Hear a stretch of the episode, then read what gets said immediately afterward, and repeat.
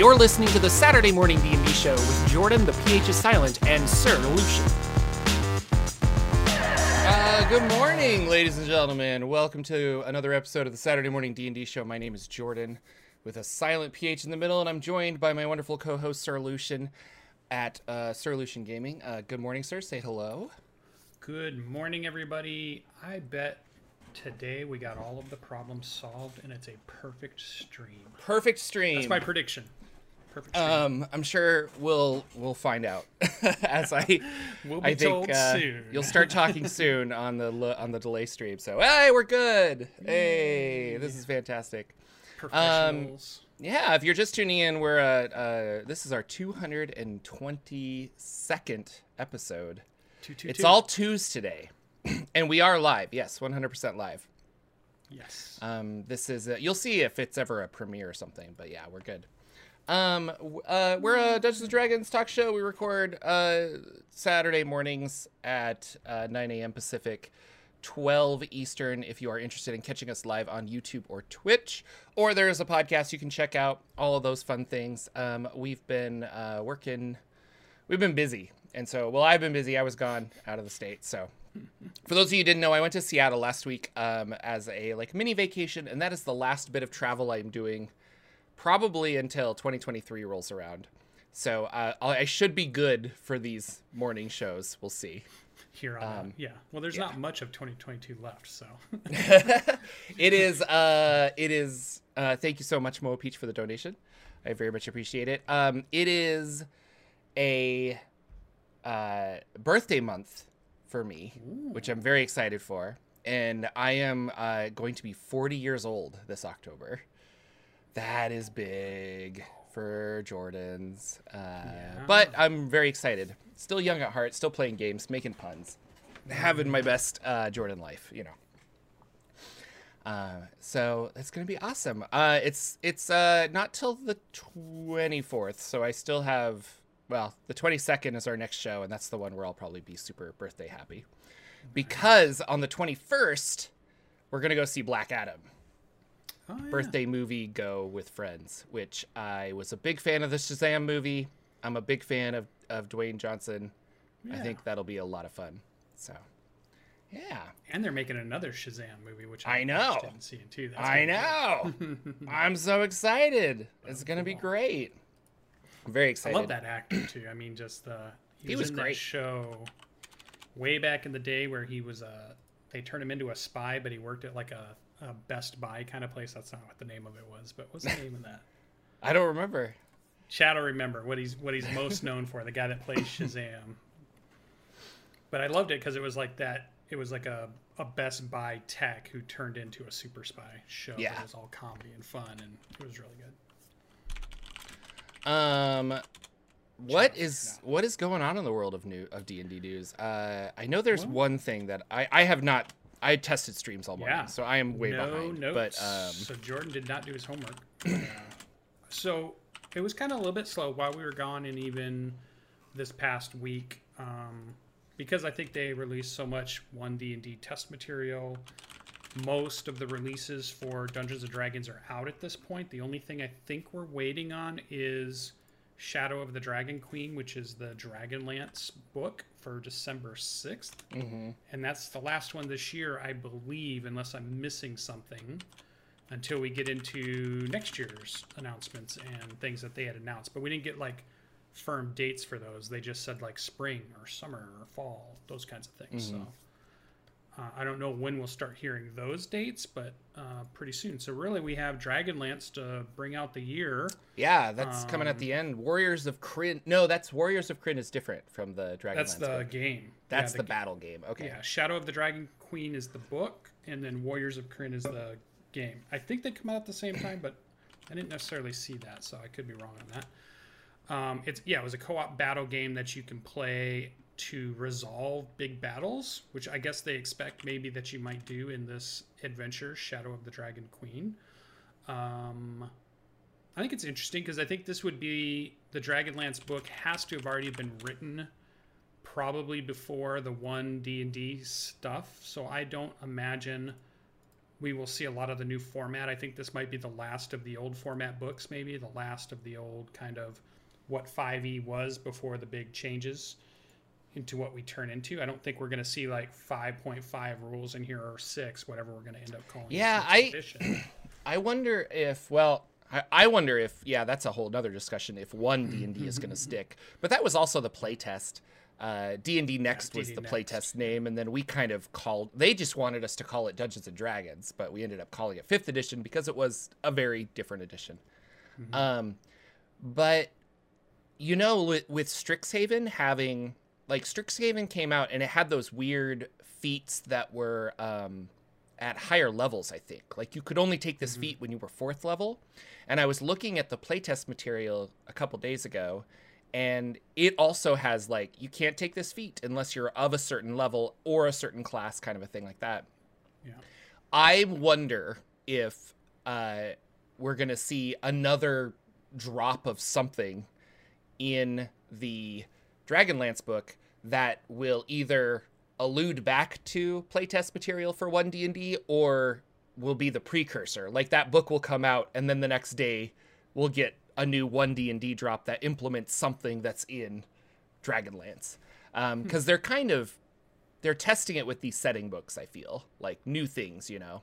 And they've always kind of done that. Like they did the piety system for Theros and uh, I think Ravnica and Eberron had the group patron yeah, uh, patron stuff. Yeah, and, and so they always stuff. they're kind of like working with like, hey, if you want to utilize this new thing, we'll make it setting specific in some way. Mm-hmm. Uh, Spelljammer, I don't really know. I, I, suppose it was supposed to have ship combat, but it kind of fell through. So, yeah, I don't know where that they introduced a bunch of new races, which was nice, which I yeah, yeah. liked. Uh, but yeah, really not really brand new mechanics. I guess a few, but not a lot. Mm-hmm. But I do think you're right. I think the setting books is where they try some new mechanic stuff, like optional rule kind of stuff, where you yeah. can say, "Hey, try this out. If you like it, great." If and I think I I 100% believe there will be optional rules in the Dragonlance yeah, book because they've that's been their track record for all the others. But yeah. if that will actually translate into we're secretly testing one D and D, I don't know. We'll see. But I'm curious about this board game though. So um, I'm, I'm curious. I'm just, the the, the, art has me intrigued. The idea that there's a board game tied in has me a little bit intrigued. I still haven't been super onto the Dragonlance thing. I guess I just got out of it so long ago. Like I remember liking it originally, but that's like 90s time, and then just kind of fell out of it and loved Forgotten Realms just so much more. Forgotten Realms to me was just a more fun, more expansive, more there's more mystery of what's going on in the world. There's more mm-hmm. unknown. And so I gravitated towards that once I found that one over mm-hmm. Dragonlance, which feels more of like Dragonlance always felt to me like reading a history book. Like you're reading what's happened and right. you're reading about that. And that's, but it's like set in a, it's almost like Lord of the Rings in a way. Like if you're going to play a role playing game of Lord of the Rings, I don't, it's hard to imagine the unexplored pieces and the things because your your mind is fully into what the stories were, what the movies were, what Tolkien told us this world is, you don't think about the other stuff. But like Forgotten Realms, to me, I never said, "Oh, well, Ed Greenwood hasn't described this place yet." I don't, I don't know what it is. I that never comes across to me. Like, yeah, Forgotten Realms is that perfect place that I feel like I can build my own. There are mysteries out there that are unknown, and it's not just a history book that we're we're using to reference. But I don't know. Yeah, I I think that's why I like settings when they're made for a game rather than adapting a story. Like I understand you love Lord of the Rings, um, yes. and all this stuff, and you're like, I want to do this, this, and this, but uh, because it's a it's a novel that has a beginning, ending, a beginning, middle, and end. It's difficult for me to be like, well, what kind of story do I want to tell around here? And maybe Lord of the Rings is the perfect example because, like, yes. a lot of people love Lord of the Rings. I love Lord of the Rings and I know that world very well, I still don't see myself wanting to run a game there because it's always like, well, we're gonna like the ring has happened, or or maybe it's after the ring. I don't know. There, you would have to do something interesting where you're like, I'm gonna make it my own by saying we're gonna go to this weird remote region and have a different problem than Sauron, but Sauron's in the background, or we're gonna go to uh, the future or the past. You know, Like, Boy, you just dropped a huge truth. But I never even thought of it that way, and you just perfectly said it. Those books feel like they were made to replicate a story, and then there are settings that are made just to replicate the world. And I gravitate towards the ones that replicate a world, yeah, but the ones that go to the story, I like to read them or I like to know about them, but I never feel like I can play in those. So, Lord, the- the other one I, I realize now because you said that, that's why I'll never do Critical Role. The Critical Role book, campaign books, to me are a campaign about the story and the show that they did. It's not about the world that they're in. For whatever reason, it comes off that way to me. Maybe not to other people. Uh, Lord of the Rings would come off that way. Um, this Dragonlance one comes off to me that way. Um, one, or sometimes Eberron Well, it's funny because- that way to me. Dragonlance, the Dragonlance books were pretty decent. And I wonder if that's the problem. Like the early Forgotten Realms books were like, ah, I don't know, but like they you got enough of it. But also Wizards of the Coast really like shaped uh Forgotten Realms to be a place of like possible possible adventures. Um, you know, it's like so if you go to this region, it's like here's the geopolitical blah blah blah of this region and things like that. And the um, number of authors that were allowed to write about things in the Forgotten Realms. Yeah. Versus articles, books, adventures in the game, whatever it was. There were just so many people that were allowed to put creative input into this world, Yeah. and you can take and choose from that. Whereas I never Dragonlance is really those two authors, right? The the Lord of the Rings to me is Tolkien. I don't even think about you know his son who came on and finished, but it's still just a Tolkien story. Eberron is you know really Keith Baker's story. There's not a lot of people writing you know Eberron fictional books and articles. There were multiple authors, there. yeah. There were multiple authors when they were making Eberron books, but um but I would argue that like Eberron was a a setting first. It wasn't meant to have It's the closest. That's why I said it's only there because he's he's probably bridged that gap better than anybody else. Yeah. Whereas I don't feel like it's a story, but it's very close to feeling like it's a story or it's a history. Well, and the difference I think you have Matt Mercer has told a story in his world. And Keith Baker has probably told many stories in his world, but he hasn't published them. You don't listen to Keith Baker actual plays. You don't, Yeah. you know, Yep. like he was very much about making the world accessible for other people. And a lot of his articles and stuff are about that, you know? Yeah. Um, and Matt Matt Mercer, I'm sure, is the same way. He wants to make it accessible. But uh, you know, the Wildemount game that I played in, it was like, oh, we ran into Pumat and stuff. And I think I wouldn't want that either if I was playing Forgotten Realms. I'm like, I don't want to run into Drizzt. Like, I want to meet like the current Blackstaff in Waterdeep. But like, Yeah. you know, like it doesn't like that's a title that changes. It's like, oh no, this person's now the Blackstaff, or this person's now the Lord of Neverwinter, or something. Uh, which I'm gonna jump ahead. Kind of ties into the movie that's coming out. So we have this Forgotten Realms D and D movie, and on Amazon, it just kind of popped up that there are these two tie-in novels.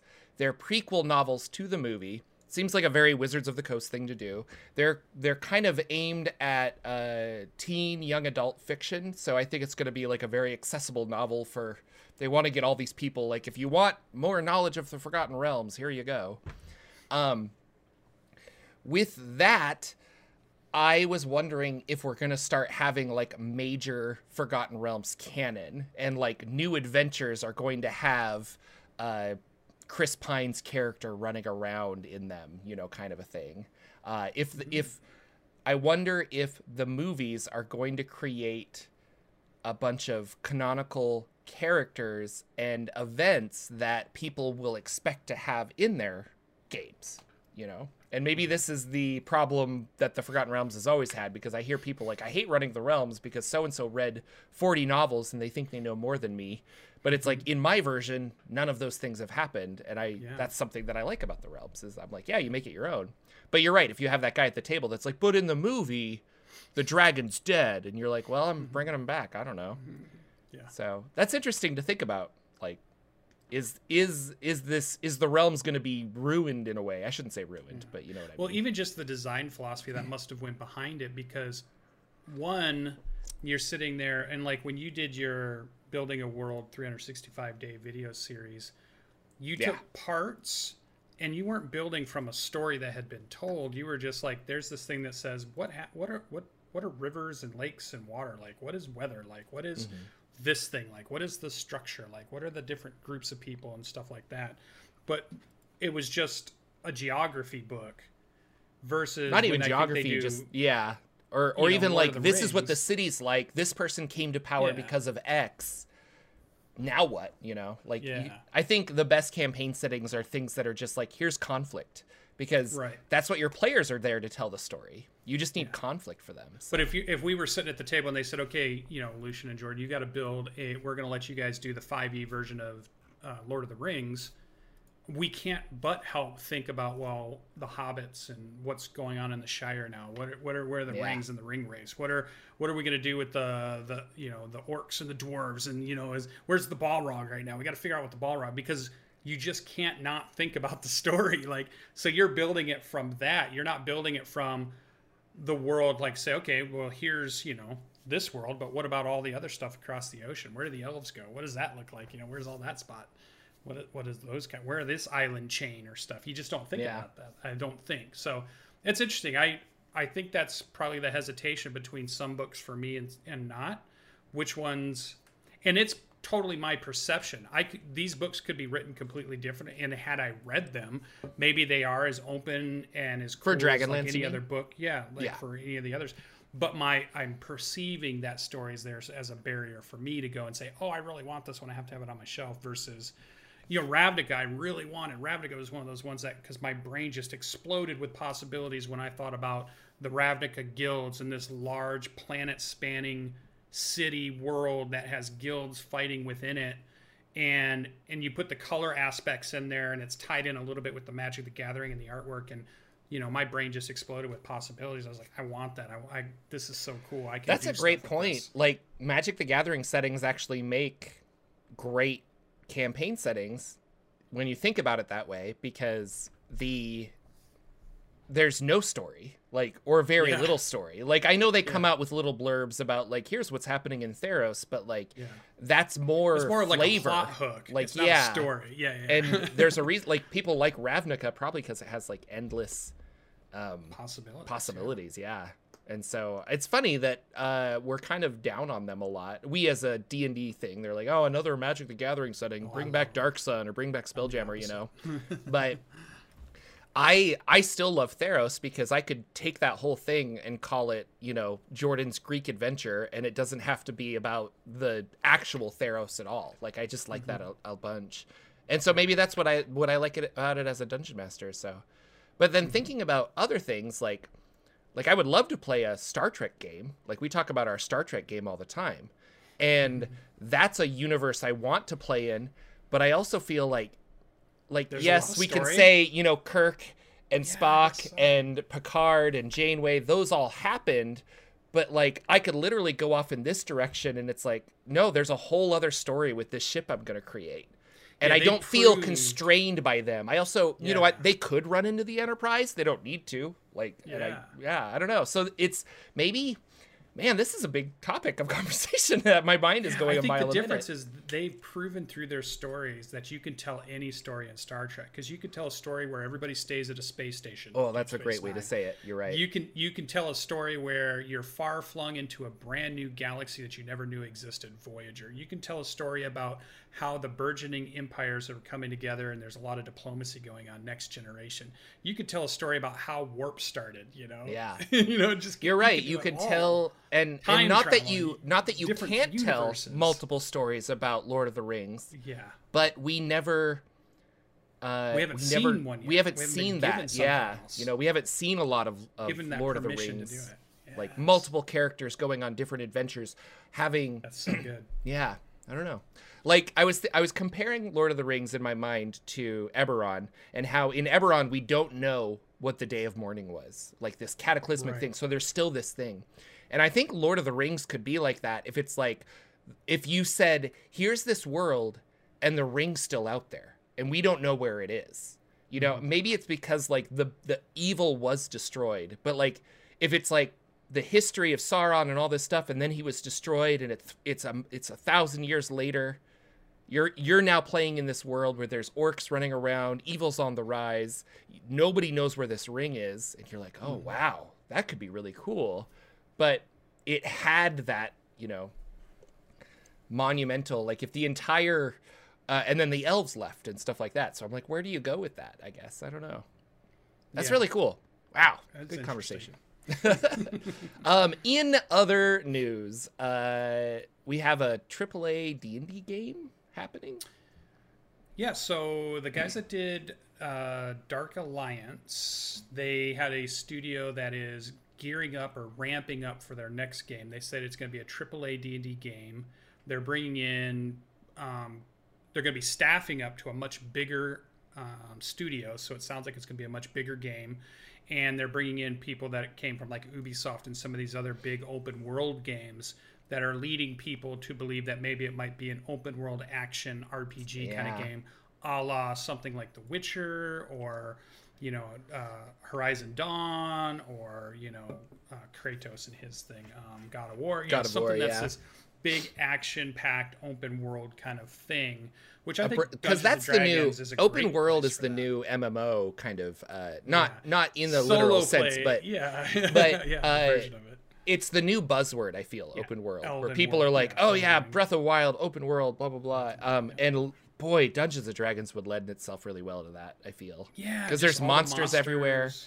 the uh, especially if there's like environments, little Magic bit of online play where it's like Lucian can jump in with his wizard and I've got my ranger and we go, you know, take out a couple goblins for a little bit. Like that yeah, could be drop really in, cool. drop out, campaign play, and then a good story that you're following. You have a, a world where you can have gear and equipment that you can be constantly striving for your dopamine hit of, oh, I got the cool sword or this cool Yeah, yeah. or whatever, and your character has the ability to rank up. So it's a perfect world for video game, which is obviously many video games were based off of. You know, they got Yeah. to play Dungeons and Dragons, and those kids and, and programmers went and built games that you could play that were like Dungeons and Dragons, starting with text, because all they had was text-based commands and moving it right up into you know 2D, 3D, VR is coming, you know, all that stuff. So in, into the into the thing. So it's a perfect world for it. I think it's a great thing. I'm, I'm interested to see it. I would love to see something that has the high quality of like a Horizon Zero Dawn, uh, Yeah. Gods of War, uh, Breath of the Wild is another good example. That crisp type of gameplay and movement and expansive world to explore, and then put all that in the D and D close of character classes and items and stuff from the Forgotten Realms and places you could go. I'd love it if they did the whole Sword Coast area and you could just, I mean, it was like a big swath. I could of- walk from yeah, Yeah, it'd really Icewind cool. Dale to Give us all of Chult or give us all of some yeah. big area that would be cool. Here's Myth Drannor, the big giant city that sits out there that nobody, you know, that's this ruin now. full of demons. Have yeah. at it, and it's huge and it's miles long, and you know it takes forever to go through. I will That say it's funny because it's the same studio that did Dark Alliance, which I Yes. visually was pretty, but like did not do well I game don't think did very Like, well. I think it I didn't really like it. I tried playing it a couple times, and I'm like, I'm really glad that I got a stream key for this and didn't buy it. So yeah it it was a game to me that felt like it would be really fun with people playing with me but i didn't have as much fun when i was playing alone Well, and I had friends that played it alone and really liked it, but they got to a certain point where you have to have other people help you.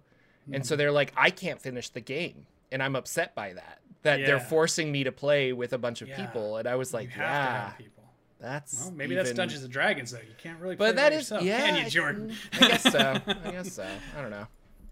Um, and then speaking all of all this, uh, there was there's a little bit of buzz with there's new leadership for Wizards of the Coast, the D and D division, and it's interesting because Ray Winninger is is gone apparently um, from his position as head of the D and D brand.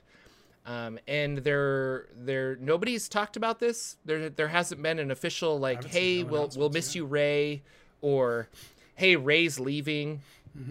All of these new articles coming out are about Cynthia Williams, who is the new head of it, and Ray is gone, but we don't know why.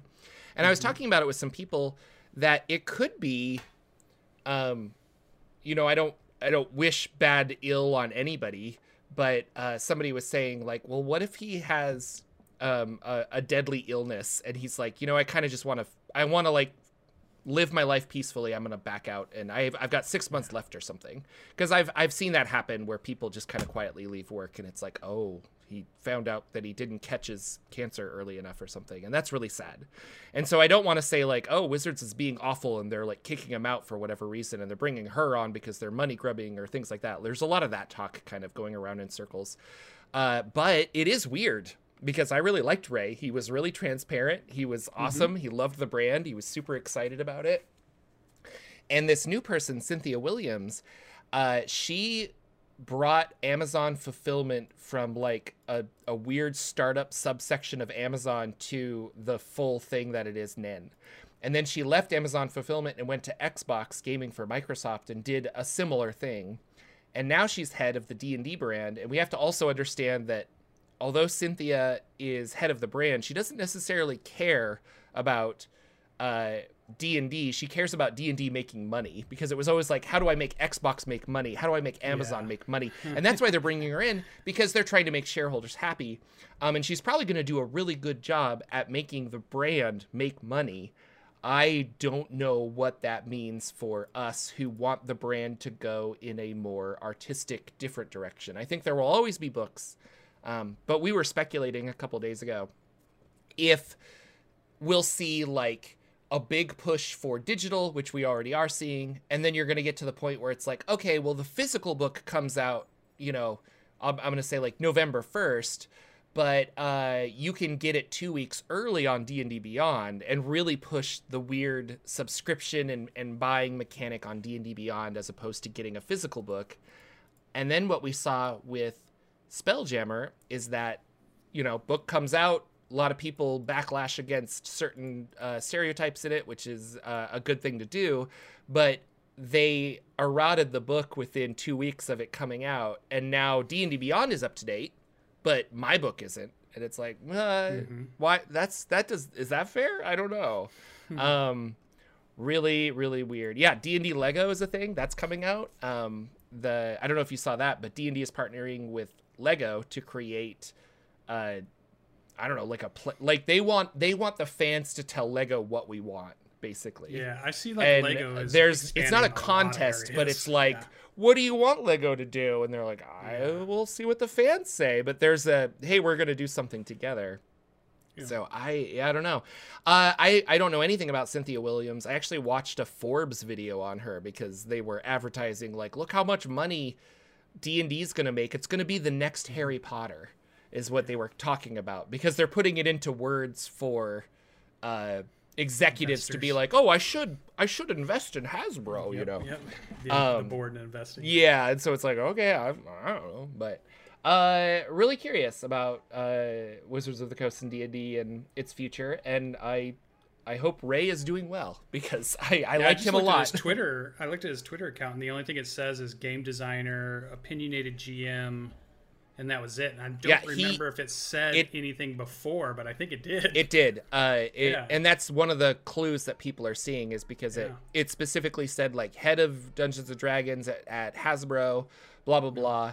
Um, but now it's just like he's stripped all that away, and it, it's kind of like I okay. And been pretty quiet. I looked at his tweets and stuff because I used to. It's been over a month or so since stuff. he's tweeted. Yeah. yeah. yeah so I I hope he's okay.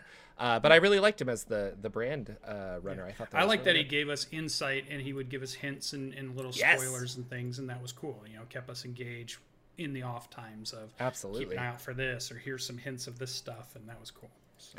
Um, the other thing, news wise, uh, the Spelljammer minis are finally coming out.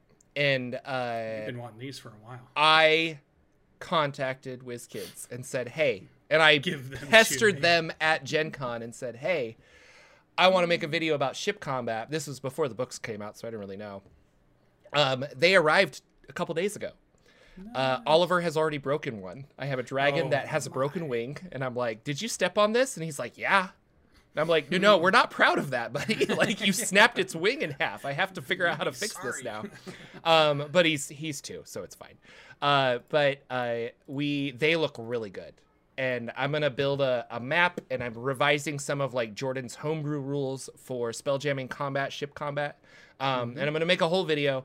It's gonna take a while, but uh, I'm really excited, and these minis are cool. So be on the lookout Wait, for that. could you use the vehicle rules from Descent to Avernus? Oh, you you absolutely could, but I want to modify them. Like, how does how do I how do you do it with a spelljammer? Because the the rules in Descent into Avernus are uh, like you have a pilot, but you're you're adding souls to the thing to make it go faster and stuff. And I kind of want to adapt those into. Uh, I'm not going to publish anything. This is not something you buy. The video will be free, and the and Gotcha. Jordan's ideas of how to run Spelljammer. But I just Yeah, want to make it more cool and like have all of the all of the crew have it have a job, not just Mm-hmm. the pilot. Which currently it's the pilot has a job, and that's what it feels like. So. Um, but I'm excited because I have all these ship minis and I can like make the video using the ship minis and it's going to be a lot of fun. So Very that is my future plan. uh, boy, we have Paizo stuff. What is going on in the world? Well, I, yeah, I, I decided to put a bunch of Paizo. We hadn't been around for a week or two, and Jordan hadn't jumped in and updated any notes yet. so Yeah. Wasn't sure how much news. We, no, but I know we do have a sizable Paizo group that listens to the show, and I think it's growing. I think there are more and more people, and I think Paizo's on the upswing. The Pathfinder, Starfinder um, community, I think, is definitely a growing community. They're not, you know, stagnant by any means. So one thing that's cool for those starfinder they are doing the hardcover release of the dead suns compilation which is when they released starfinder they had a adventure path and it was a six part series of adventures that kind of launched starfinder when they announced it. This, so this is the original campaign they came out with and it's a pretty galaxy spanning uh, campaign and it has lots of cool stuff in it. It's about an alien super weapon that suddenly appears somewhere, and then all these different races and factions are vying to try to find it and gain that power to have it so that they can have that super weapon. And your adventurers are part of that in some way. And it's just all bound in a big, like 600 page book now. It's like huge book um, that they're putting out. You can buy it as a hardcover with a nice um, kind of faux leather, I think is what they called it, with a cool symbol on the front that looked really cool. Um, it looks very interesting to me. I think I love the idea of their large campaign books that they put out, and when they we were talking about when they put them together in like a compilation. Like we always want, you know, those big anthology of books where they bring all that stuff together. We talk about Yeah. uh, Matt Colville. I want- we want an anthology of Arcadia of anthology Arcadia like now. Yeah, yeah. I'm so cool. upset that it doesn't exist. and uh, they're also going to put out with that a companion uh, or no so that's the first starfinder adventure path all in one which seemed really cool Oh, cool. for says she's Pathfinder- or they're running it right now. That's awesome. yeah yeah it looked really cool i flipped through it at the game store and it looks really good then they're bringing out pathfinder which was their big super popular pathfinder 1e adventure path. That's now in a big compendium book but this compendium book is updated for pathfinder 2e the second edition of pathfinder. And there's a 5e edition if you want to run the, the kingmaker adventure path mm-hmm. through the 5e edition. And they're putting out a campaign a companion guide which is another 120 pages already on top of this large book of npcs you can use optional camping rules downtime activities and weather rules that all help add more flavor to running a kingmaker campaign Right. if you wish and this is one they built a game off of that's been pretty beloved and even though we're uh, most people are now onto the wrath of the righteous um, game which and that one's even more loved than the other one um, it was cool that there's still a lot of nostalgia for the Kingmaker campaign. A lot of people have said really good things about that campaign. So um, if you want to play it in your you know rules of choice or adapt it to hey you Yeah. want to jump into Pathfinder 2e, you want to jump into 5e to do it, or you just want to play the original rules and you can go through it and, and play it. So I thought that was pretty cool um, to see them. And then there was one other thing I saw on their webpage that many of you might go look at.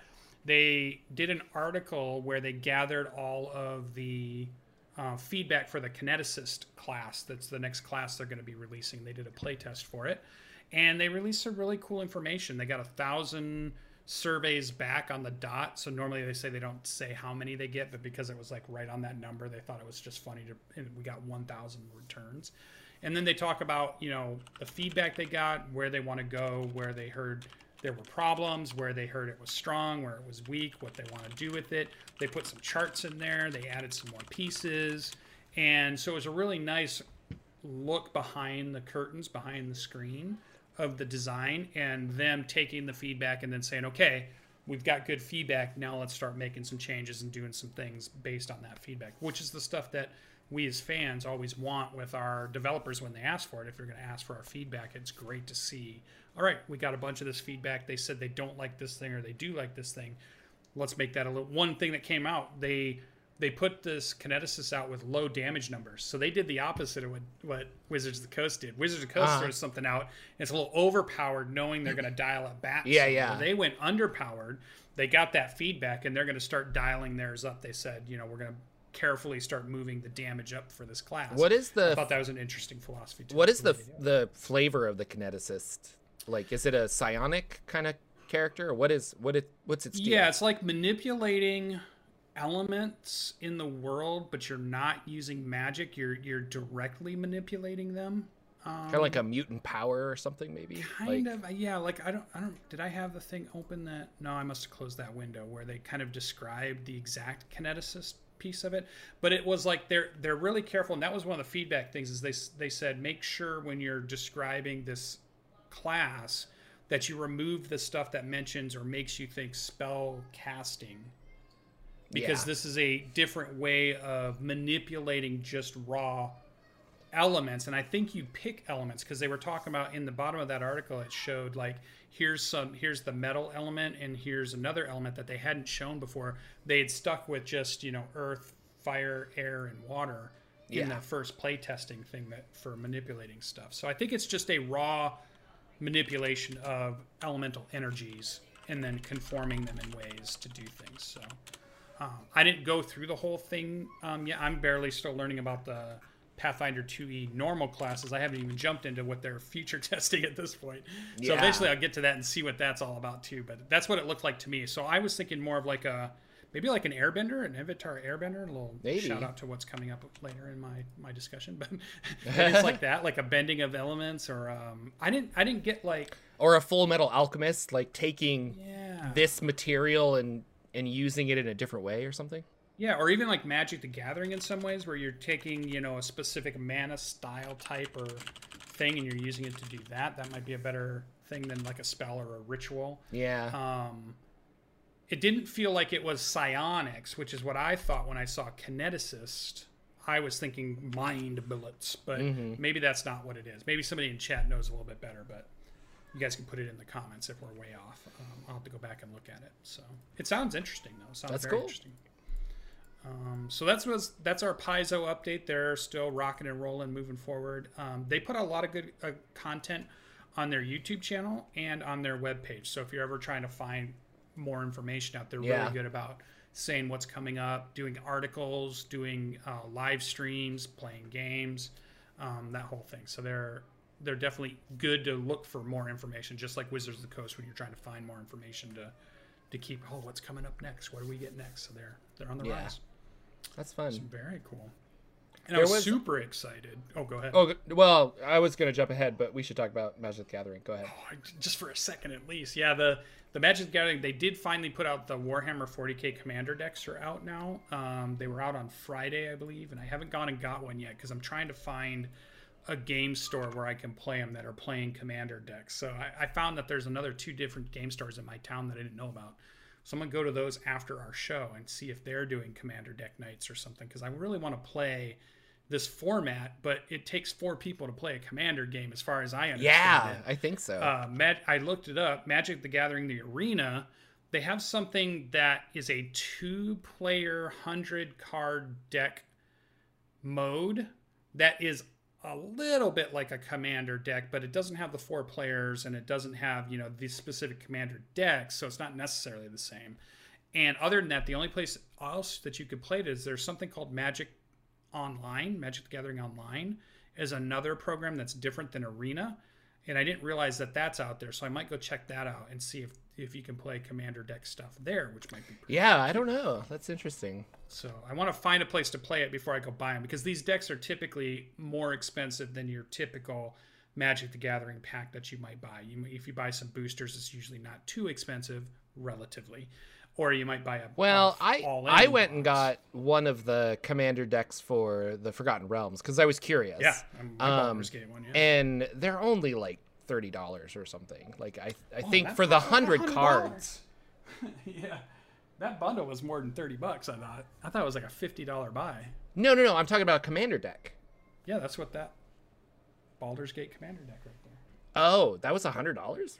Commander Legends. I thought it was a hundred bucks. I Oh, thought it was like or okay. like fifty nine or sixty bucks. It was. I felt like it was expensive. Well, never mind. I guess Price I check me. Price. Maybe I'm wrong, and I just it's way less than I thought, and I should just go buy a bunch of them. But yeah, that's a bit much. But if you're not going to be able to use it, Yeah. Well, where do you buy your cards at? Your comic book store, I assume. Your- I your I go to my store. game store. Yeah. Yeah. So, That makes sense. uh, yeah, no, commander deck thirty seven dollars. Uh, that's on the- Amazon, but like, Oh, well, that's not as bad as I but thought. I don't know. Maybe maybe this is an older one. I don't know. This one's a commander that's forty dollars. So, but yeah. Hmm. So I don't know. I don't I don't play that. I just play on Arena nowadays. Uh, Yeah. Here I was gonna. I did make a deck the other day to take over to DM Nathan's. We were gonna play D or Magic the Gathering, but uh, the time wise it didn't work out. So. Uh, oh, someone in chat says we're both right. Sadly, apparently commander decks Oh. can fluctuate quite a bit. So Oh, it was. That's maybe that's what I was seeing. Then it was just a really expensive one that I looked at. Um, there was a little bit. Uh, well, this kind of went under my radar too, so I just wanted to to talk about it because I know Roll Twenty and the company that owns Drive Through RPG, which is One Bookshelf. I always get confused, but One Bookshelf owns DM's Guild, Drive Through RPG, uh, the comic book one. They have like Drive Through Comics. They have a whole bunch of these Yeah. Drive Through ones. Um, and they kind of have a monopoly. Like there's itch.io, there's a couple other places you can buy PDFs, but like drive through RPG for as far as like indie RPG or non D&D PDFs, it's it's a pretty uh th- I've heard people in the industry complain about them being a monopoly that you can't make money unless you go through drive through when you should be able to kind of thing.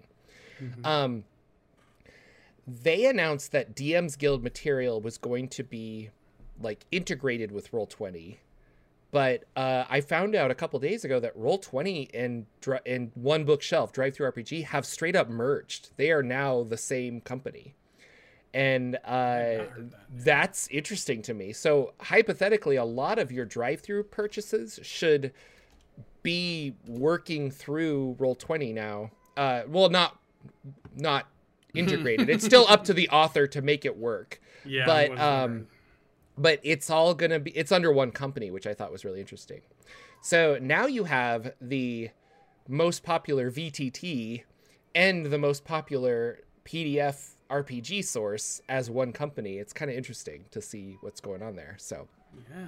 I don't I know. don't see anything on their website that says anything about it yet. I Well, that's an interesting thing because it ties into a little bit about what I was going to talk about. Is that I got in an email, jumping ahead just a little bit, Avatar Legends, which was the Kickstarter we did for, you know, the last Airbender, Avatar Legends, the role playing game.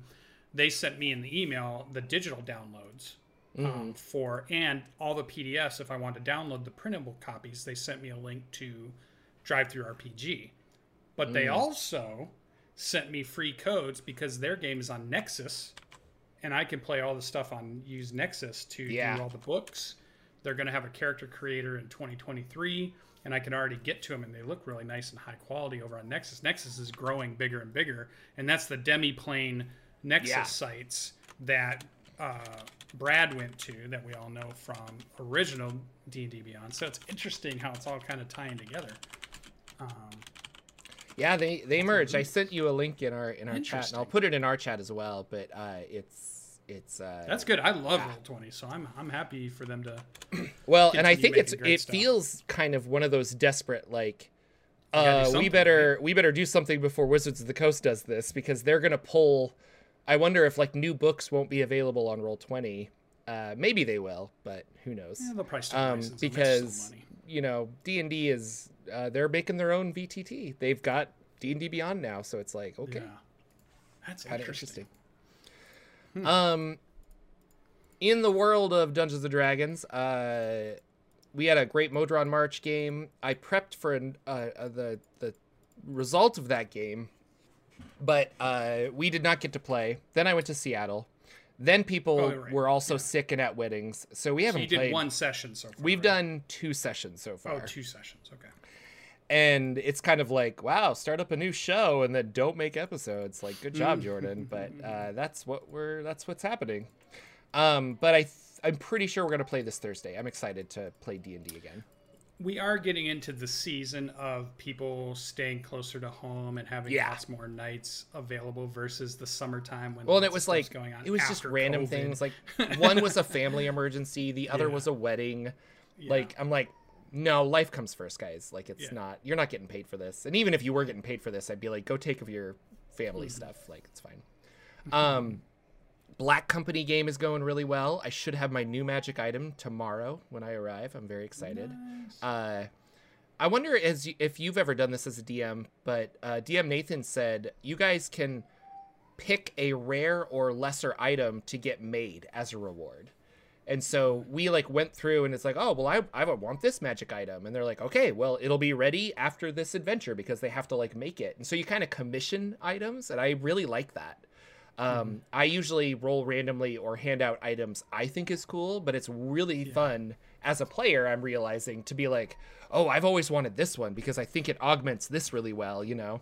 And so, have you done that? Like, I, I think I've done what you said is the former. I've created some cool things for players that are specific to them and work with their class or their storyline Yeah. that they're kind of going through. And and I will sometimes like get some of their input a little bit on it too. But I do like the idea of what you're talking about. Like give them the option to say if you want to build something, we could make a downtime adventure out of it, or even a a side story adventure out of. Well, you need this so that this crafter can make this thing that you want. Yeah. you're not going to get immediately, but over time and over enough time, you know, you're going to be able to build this thing. You're going to be like, oh, I want this sort of sharpness that does this. Okay, well, you're going to have to gather some of these things for the crafter. Yeah, yeah. Started. I think that'd be a cool idea. Very cool idea. Yeah, and I that's another fun way to do it where you're like, yeah, but and and maybe when we start getting into very rare or like uh, legendary, I guess. What's the the one after that? Like the higher ups. It will be like if you want this item, I'm gonna need the heart of a Tarrasque or something. And you're like, okay, like that would be cool. Like a named one, like a yeah wouldn't that be neat like i think that's a lot of fun it, it, it's been adding a fun because we have our story but then we're also a company and so it's Mm-hmm. like you want to better yourself and better the company and so we're kind of going through that Yeah, it always seems to come up when they kill something pretty. Like there was a point where they killed a uh, black dragon and they got some scales from it. So the moment they got some black dragon scales, my players were immediately like, "What can we make out of this? Can we make armor? Can we make a shield?" So one of the guys made a you know a shield that had stuff on it, and that's when I think those talks kind of come up. So they kill something really cool. And they're thinking, "Wait a minute, can I use this for some cool thing?" and then fun. having cool crafting rules, I think, is really fun and really. There's lots of awesome third party stuff that people have made for crafting rule stuff too. So if you're looking for, I mean, if you have your own inspiration, that's great. If you don't have your own inspiration, you're looking for stuff. I know Drive Through RPG had a ton of here's crafting rules for harvesting Yeah, stuff. yeah, there's lots of- monsters and then turning it into Yep. cool armor or cool weapons. and speaking of that i got a, a kickstarter came in of Mm. the herbalist primer um and this is not necessarily monster crafting like killing monsters but it's like you could still there's a lot of rules in here to like make potions and and different effects of real Magical plants and remedies. and magical plants um and it's a super quality book like it's so good We need uh, like dust of forgetfulness. And oh my gosh, you it's know, awesome. Like all these little. So uh, this is something that I want to be like a fun in-game item. I'm not really sure how to utilize this today, but I got I got this in the mail and I was very excited. Uh, I'm always excited when I get my Kickstarters in the mail. Yeah, I Um, got one myself. And then I bought this one recently, which I just thought was really cool, uh, called the Sun's King Palace. And I just like the art on the Cover cover. looks good. But it's a pretty simple dungeon crawl. Um, there's just a it's a it's made for the OSR, but you can kind of incorporate it however you want. Um, but there's a, a palace that exists at the bottom of this ocean or something, and it's called the Sun King's Palace. And so this is something that you could be like, yeah, I could just put this in my world. And I thought that was really cool. Um, and then this came out, and I don't know, uh, I got a, a Wizard of Oz That looks familiar. adventure source book for 5e, but is very OSR compatible. Um, this same author and artist, he does it all. Um, he did a Neverland one, Neverland 5e, that was really cool. And this is his sequel, is Wizard of Oz, and it's this is really awesome. Lots of maps and cool worlds and stuff. Um, I probably like I would love to do a, a actual review of this on the channel at some point um, because I uh, I love the Wizard of Oz books. Like I've read a lot of them, and so aside from the movie, the books are continued. There's like nine or ten books. I've only read like three or four, but um, the world is really goofy. I mean, it's just fun, and so to to have like, oh, I could just run a quick little adventure in in uh, the Emerald City or or the Land of Oz or something is kind of cool. And the the production quality on that book is great. So those were the new uh, arrivals that I was very excited about. The last thing I want to talk about before I turn it over to you is uh, Kids on Bikes is doing a second edition. I saw Um, there's a Kickstarter right now for it. Uh, I'm. I, it doesn't look like they're adding a lot, uh, but if you wanted to grab a great version of Kids on Bikes, it's uh, this is probably the one to grab because it's going to have additional rules and a fun hardcover and some extra zines and stuff will come out with it. There are some really cool writers that are uh, working on it as a um, as a stretch goal. One of them is uh, Banana Chan, and I think I like her for she does a lot of really cool stuff. And then there was uh, I think what's her the the girl that did the Critical Role. She ran Critical Role for a little while. I forget her name. Aub- Aubrey, not Aubrielle, but Aabria. Is that what I'm Aabria? Yeah, I think- yeah, she's she's one of the the um, stretch goal people too, where she's gonna write like an adventure or something. So, um, lots of cool people working on it. Kickstarter, Kids on Bikes, second edition. I don't. Yeah, I'm curious if it's gonna be like a a super revised everything, like a true 2e, or is it just uh, we made improvements and we're reprinting the book? So. Uh, but what has been going on in the world of Lucian? Well, the world of Lucian got his Kickstarter in called Heck The yeah! Wild Sea. What is which, that? Um, let me let me just give you the core concepts of this, Jordan. Tell me if you want to play. The treetops are a sea, so the this planet is covered in forests that are so thick that ships are made to float on the tops of the treetops That's cool. and it's hard to get down and underneath. The land is scarce and valuable. There's no real solid land because everything's covered in trees, giant trees that grow. Plant growth is rampant, so fast that you can't keep up with it. There's nothing that allows you to stop it from growing fast enough. Open flames are forbidden in the world. Uh, what if you wanted to watch the world burn? Yeah, that's yeah, crazy. Yep. Krezarine corrupts on contact, whatever Krezarine is. The economy is barter based, and it's a weird, weird world. And just one thing to give you kind of a cool thing they have a picture of the layers of the sea, which is actually a forest, and they have the different layers. So at the top, you have the skies. That's where most where the adventures take place and where you you are. On the actual leaves themselves is called the thrash, the topmost layer of the the forest sea. Okay. If you get below that is the tangle. If you get below that's the sink. Below that's the drown, and if you get all the way down to where the roots are, that's the darkness under the eaves, and that's where this world takes place. And it just shows it's a world that's covered in rampant forest and, and growth. And then they have really cool um, character art, and the whole book has been done in a really great. Is this 5e or is this an own its own system or? This one is uh, its own system. This one is not um, 5e. That's cool though. Um, but it is a really cool kind of.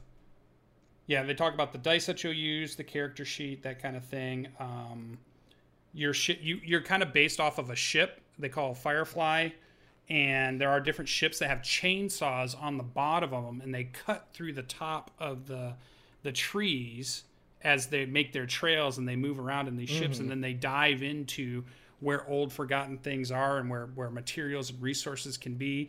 And then but things grow so fast that it you know your your trail behind you kind of grows behind you and stuff It Lots sounds cool like Mortal. Engines. Did you ever see that movie? a little bit like Yeah. yeah. yeah they have some cool stuff they have really cool vehicle mechanics in here they have really cool races that they talk about um, and progression and play and just i just found the whole world super interesting because it just comes from that that like that one sentence concept of What if your world is completely covered with a forest, a Yeah. giant canopy forest, that even though you try to cut down a tree today, it's already grown again by tomorrow?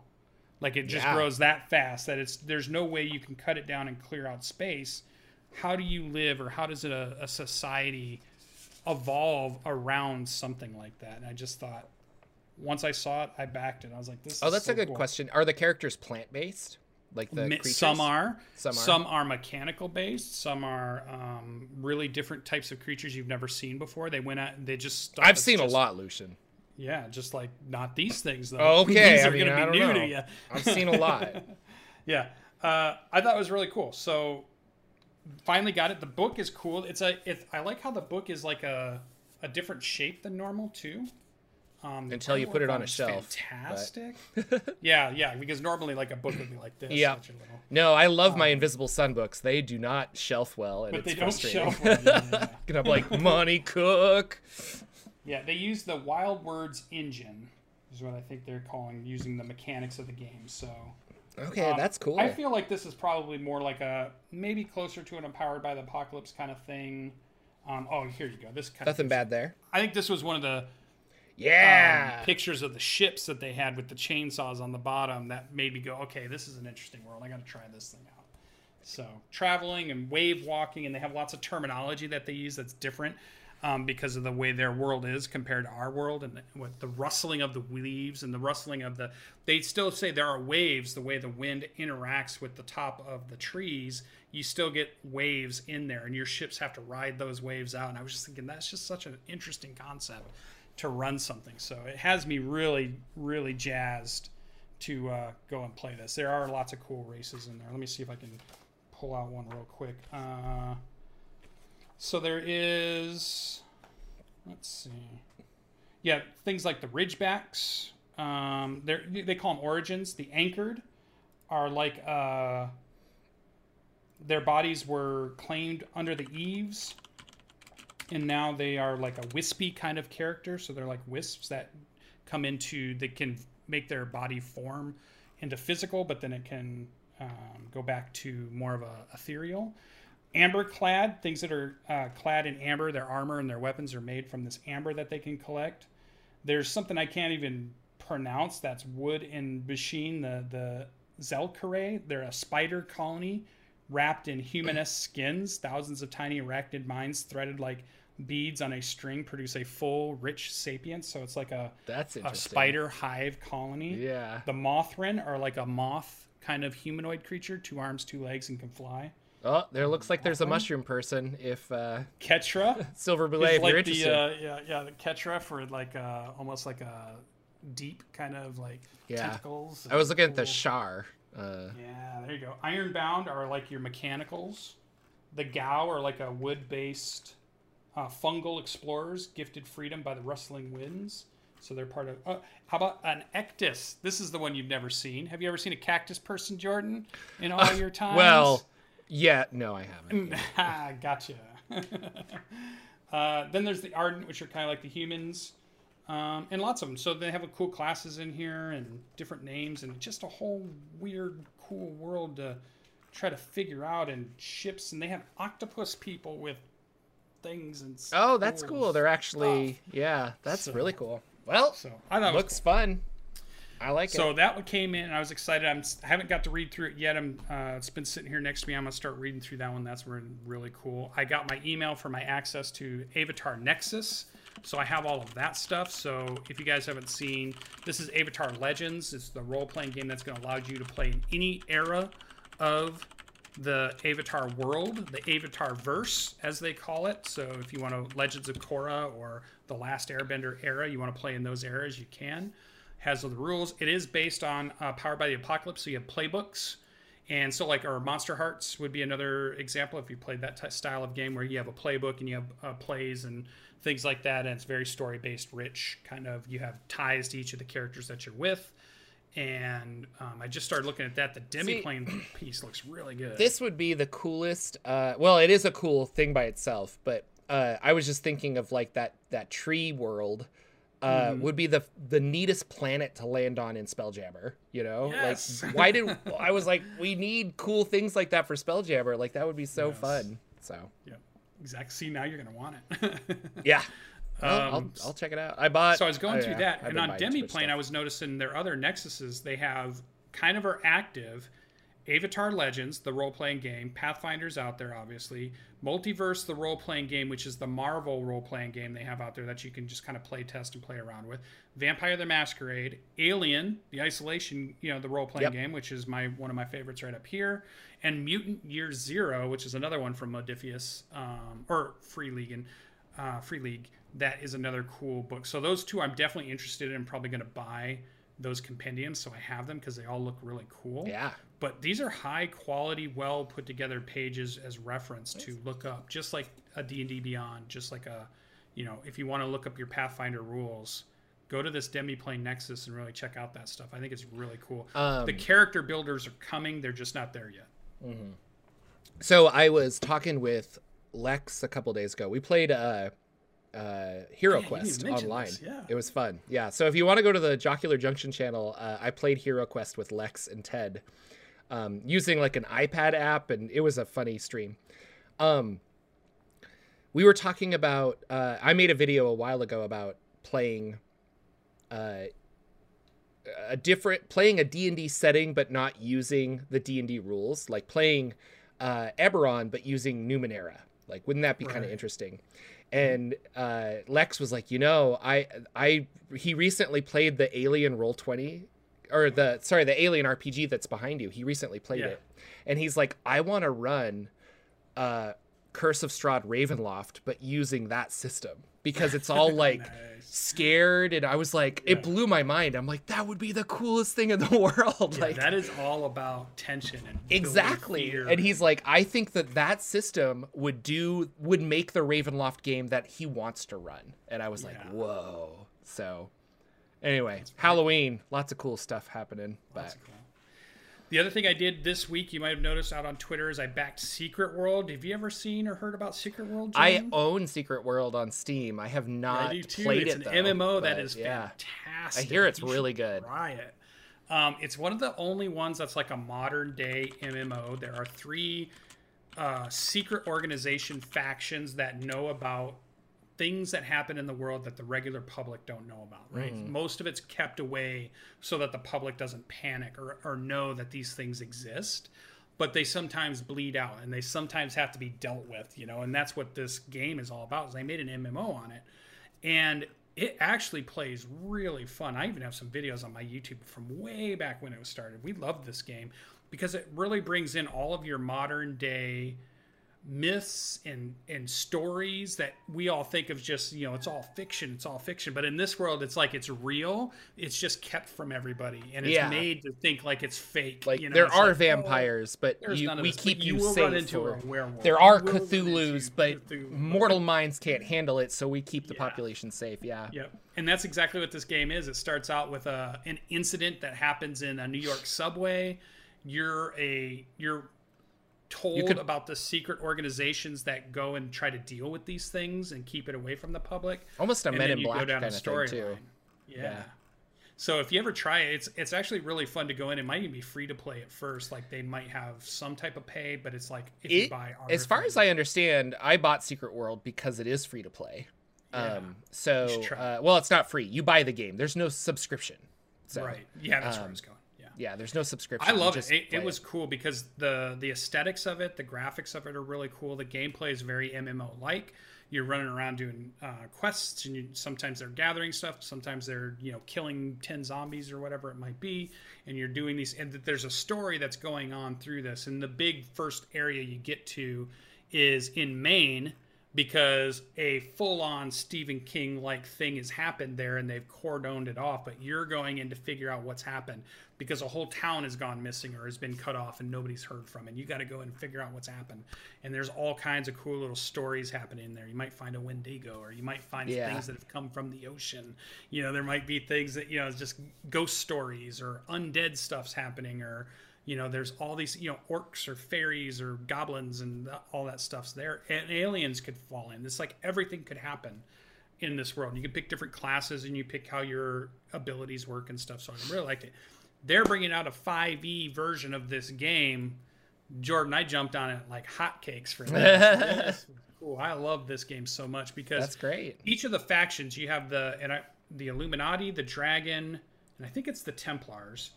So the Illuminati are in New York, the Dragon is in Tokyo, and the Illuminati's in London, and they all have their different feel. They're all very centric. So like it's very red and white for the Templars, and it's very green and cool for the Dragons, and it's very blue for the Illuminati. And you can go through and they're fighting. Sometimes they fight each other, sometimes they help each other. You know, it's very X Files like. It's very Dresden like. It's very um, any of those shows where it's modern day and fantasy stuff exists, but most people don't know about it. So like even like I guess um Like Vasins like that. So- yeah, so or, or like uh Supernatural would probably Yep. be another great example of it. Buffy you the know, Vampire Slayer. I don't know. if you Like love that stuff, this is the world for you. Secret World because they grab from all of those things and a lot of pop culture reference, like tons Stephen King references, and you know these they went bananas on. Oh, there was this movie about a predator that goes around and stalks people. You know, it's in this game somewhere. You know, somebody put it in. So pop culture references all over. So I can't wait to see what the 5e version of this looks like. Um, and I can't wait. I'm glad I kickstarted it. They're already. Is that a, a mouse and keyboard uh, type of game, or could you play it Yes. with a controller? Okay. No, they probably do have controller support. I'm wondering if I could play it on the Steam Deck. that would be fun. I would give it a try. At least jump in and create your character. Just see what you think of that. That's pretty cool. Um, so I thought was that was really cool. We, me and my friends, we played a lot of this game. We felt like we were we had found a game that a lot of people didn't gain a lot of popularity, but it was one of those gems that should have gained Yeah. popularity. It should And the and the fan base was. always really, really Well, great about it. Like super awesome people. Yeah, for the I love that stuff like that. about it. Yeah. yeah, that that know that are in the know, and it's good. It's a lot of cool stuff in there. It's got a lot of um, even like uh, different stories from different groups too. So there's like a lot of indigenous or you know um, you know Native American stories are in there Mm. when you're in the America parts. But when you go to these other places in the world, you might get a lot of Japanese mythology, or you might get a lot of Egyptian mythology, or you might get a lot of these different areas that they would bring you in the world to do different things. So it was it was pretty cool to to go through those and play that. And I'm glad it's still. I think it still exists. I think the servers are still up. I haven't been out there in a while. Um, it's an older game, but it's still held up the last time I was in it. Um, and I can't wait to see what the 5e version of this looks like. So I'm excited.